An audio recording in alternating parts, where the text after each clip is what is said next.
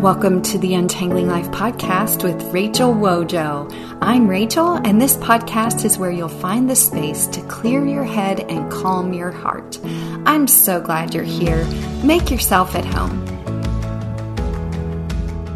Jesus uttered borrowed words of prayer in his deepest pain, and so can we. When sorrow shoots through our souls, identifying with someone else's prayer opens our hearts to enlarging our faith. Sometimes the faith, the prayer of another, is the path toward finding our own again. Hello, and welcome to episode 30 of the Untangling Life podcast. I'm Rachel, and this episode is the fourth in a series called Why Pray. Recently, I've caught a little flack, if you will, internet flack on writing prayers for others to read and use. Now, I'll be honest, my denominational background is not a huge proponent of written prayers. I did not learn as a child to write my prayers in a prayer journal to God. I did not learn to pray by reading prayers from a prayer book. I learned to pray, well, the hard way, if you will, by crying out to God in the hardest spaces of life. If you are wondering about the definition of hard spaces, think divorce, disease, discouragement, disappointment, delusions, death, and well, all the D words fill in the blank. But the questioning I've received via comments and emails and DMs and all the other forms of communication boils down to one question.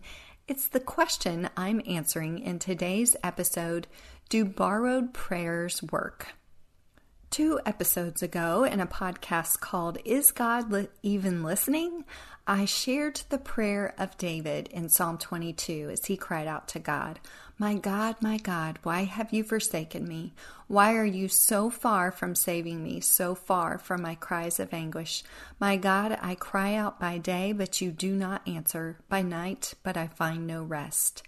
In the last episode, I shared how Jesus experienced the deepest pain and separation from God on the cross. He took on the sin of the world, and God turned his back on him. In the agony, he borrowed David's prayer from Psalm 22 My God, my God, why have you forsaken me? He felt abandoned and alone, and in the suffering, he grabbed on to the words of David because they expressed his emotions succinctly. So we could probably stop here in answering the question, is it okay to borrow prayers? Because Jesus did it, and I'm good with that.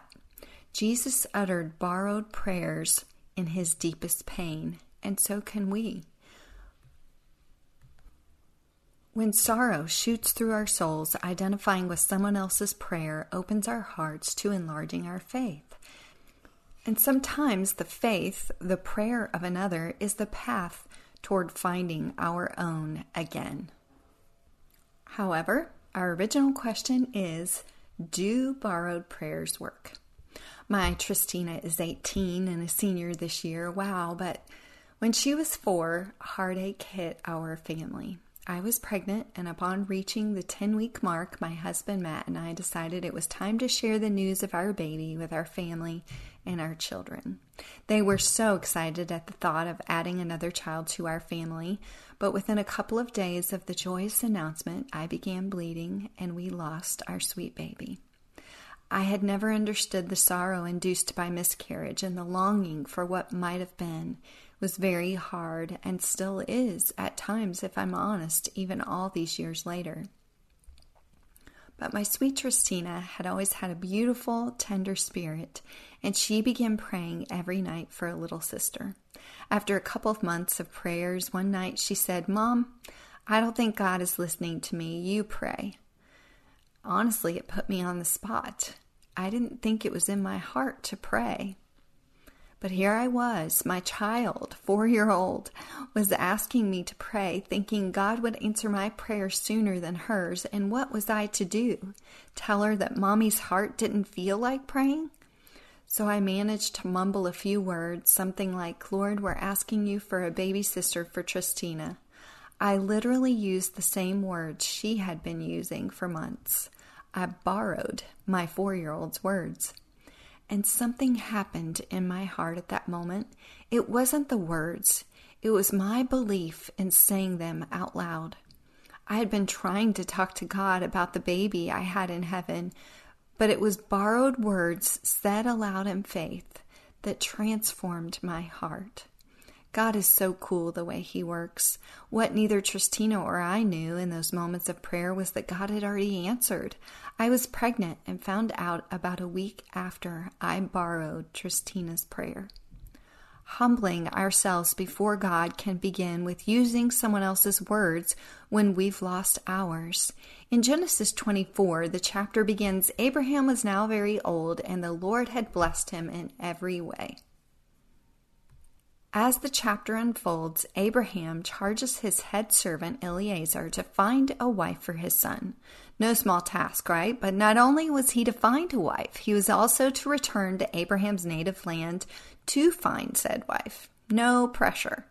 And so the servant follows through with his master's request.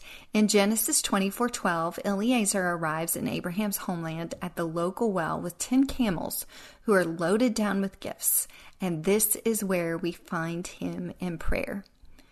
Listen to Genesis 24:12 through 14. Then he prayed, Lord God of my master Abraham, make me successful today and show kindness to my master Abraham See, I am standing beside the spring, and the daughters of the townspeople are coming out to draw water.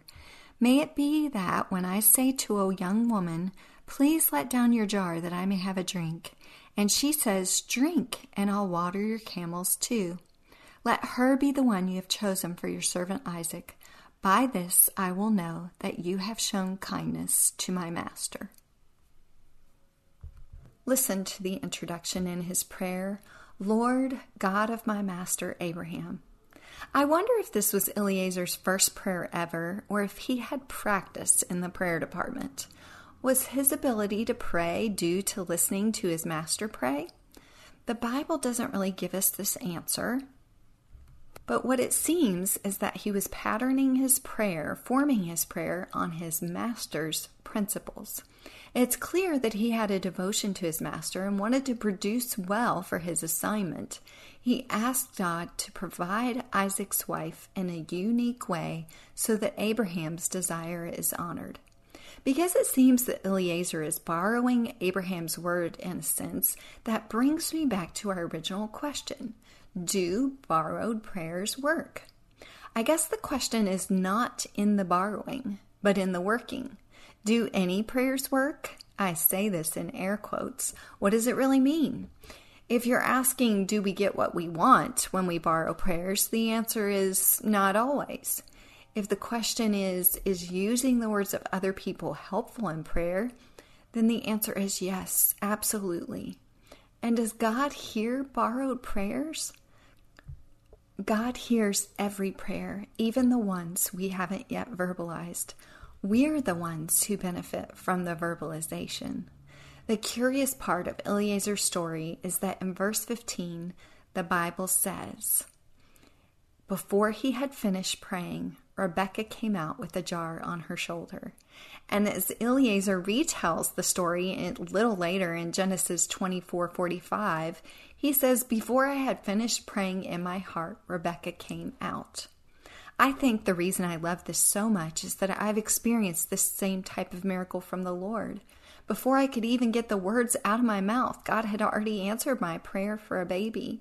He had answered Tristina's prayer for a baby sister before I could ask.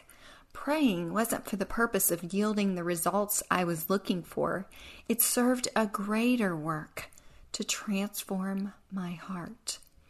Ezekiel 36 26 says, And I will give you a new heart, and a new spirit I will put within you, and I will remove the heart of stone from your flesh, and give you a heart of flesh. Psalm 37 4 says, Delight yourself in the Lord, and he will give you the desires of your heart. You see, God longs to do more than change our circumstances, He longs to change our hearts. Borrowed prayers can be the catalyst for a growth spurt of faith. Borrowed prayers are sometimes the boldest because we can pray what we desire before we feel like saying it ourselves. We can pray in faith, and the feelings will eventually catch up. And that, my friends, is today's thread of hope. Each episode of Untangling Life includes a segment called On My Desk. This week on my desk, I have 31 days of prayers for your heart prayer cards. They're the perfect prayer gift for Mother's Day. You will want to order right now. This week on my desk, I also have the In His Presence Bible Reading Plan and Journal, which complements our Community Bible Reading Challenge for May. If you are asking yourself, how can I experience the presence of God, then May is a great month for you to print this journal or mark it up on your device. You'll find it at rachelwojo.com forward slash shop. And as always, you'll find tons of free resources at rachelwojo.com, including prayer journals, Bible reading plans, and more. Thanks so much for listening today. Until next time, God sees you and knows your need. Thank you for listening to the Untangling Life podcast with Rachel Wojo. If you enjoyed this podcast episode, be sure to subscribe. For show notes and free resources, visit rachelwojo.com. See you again soon.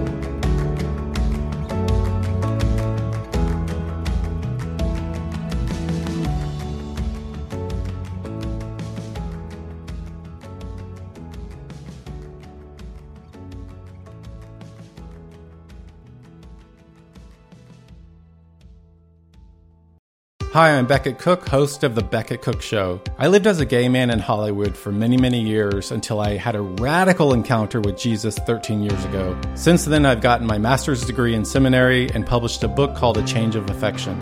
On my podcast, The Becket Cook Show, I sit down with fascinating Christian scholars and thinkers to address the lies of the culture and bring the biblical truth to bear on those lies. To start listening now, go to lifeaudio.com or search for The Becket Cook Show on your favorite podcasting platform.